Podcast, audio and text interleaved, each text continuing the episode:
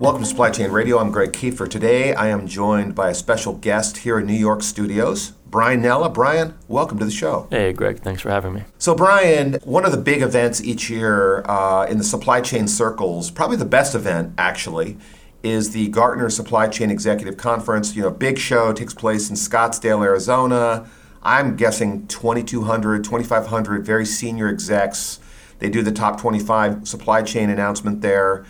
And you know, we were both there last week, and you spent a lot of time roaming the halls, tweeting, blogging what you were seeing. And I thought it'd be interesting just to kind of walk our audience through some of the big key themes that were being discussed. So, if you had to summarize it in a couple big broad chunks, what was the big story coming out of the event this year? The big theme at Gartner going in was around bimodal and bimodal strategies, which requires a little bit of clarity and definition. And the other themes were around digitization, you know, something that we hear a lot about, but again, companies need some direction in terms of how and you know what's the best way to even get started there. And the other thing that you kept hearing was supply chain as a way to better service customers.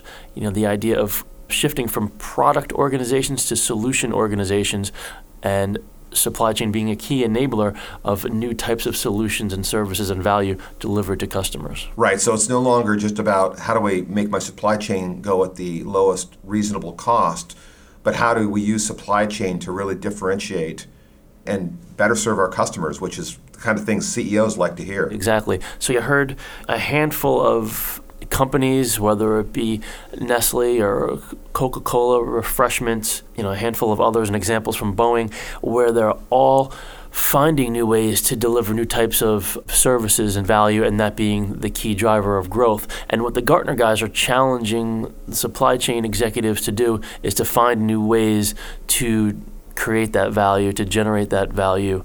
And a lot of that has to start with the idea of digitizing and automating processes and finding ways of harnessing all of that data to deliver new types of services around the customers. One of the great things of this conference and one of the reasons it draws so well is, you know, there are some very powerful companies that are kind of telling their stories on stage there. You know, we happen to be on stage with a customer of ours, Dow Chemical, and we talked a lot about digital transformation. And we have done a survey recently on digital transformation. I thought that the Dow team really had a good perspective on a journey that they're on and digital transformation of their supply chain being really a core initiative at a big company like Dow. In addition to Dow, there were some other really great sessions.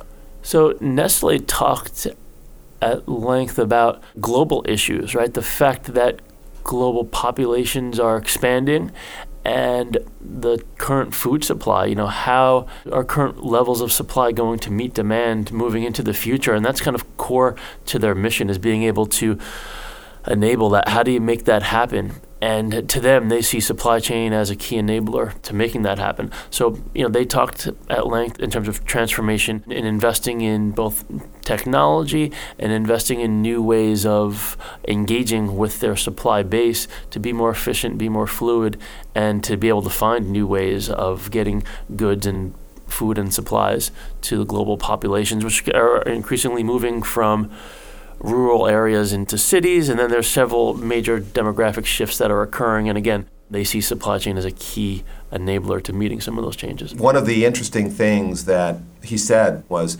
how Nestle treats 700,000 farmers that grow the food and then the consumers on the other end and how they bridge that gap and you know that they need to service both of those communities as part of their supply chain right that there are families that grow crops and there are families that consume the food and people are moving to Africa. There's a big boom down there, so that's going to be a really fascinating story to watch. Another one I thought that was really interesting was HP. Stu Pann, head of supply chain at Hewlett Packard, had a really cool digital printing story. Correct? Yeah, I mean, and that's where you really saw firsthand the power of 3D printing, something of a, a buzzword that we've heard for several years, but you know, this is one of the first times that I think a lot of people in the audience saw the power of 3D printing. The different use cases certainly vary, but you know he explained kind of how the I think it's a voxel, right? The uh, the very basic core element of printing. So instead of printing a mass object or producing a mass object, you're producing these small cubes, right, that are being printed, and that allows you to do many different things with regards to the ingredients that you're putting in, the strength of the item that's being printed or produced. So that in a sense is powerful. If you think about some of the parts and components, let's say in an automobile, you basically can't die cast or do a mold for some of the parts that are out there. And in some cases, you can 3D print you know what would previously require three or four different parts and complex processes. So that's part of it. But one of the, the big parts of the presentation was diving into a specialty project that they did for Coca-Cola, where they specialized the packaging and the labeling. And the idea there was to create a unique experience for the user. So they gave an example of a scenario someone's picks up a six pack of beer that they're going to drink during a certain game and the idea of customizing that label based on data and analytics that you might have around those customers so that when they're watching the game and they're they're cracking open one of those beers that label contains data or information that they can scan that might relate to the event that they're watching or the team that they're cheering for or might give some other insights or you know maybe depending on what it is maybe it's a recipe for something that would be a nice complement to that beer that you're drinking. So again it ties back to that point of finding new ways to engage with the end consumer. Right right. Yeah it was really cool because he showed up with hundreds of cases of coke yeah. bottles that had these really cool printed labels on them and no two of them were exactly the same right? They were printing them all different which is a completely new paradigm for packaging of product. So very cool, yeah. Where the rubber meets the road in digital printing, finally, we're seeing it come to fruition. So, okay, well, I think we're out of time. Brian, thanks for coming on the show. All right, thanks for having me. This is Greg Kefer, Supply Chain Radio, and we are signing off.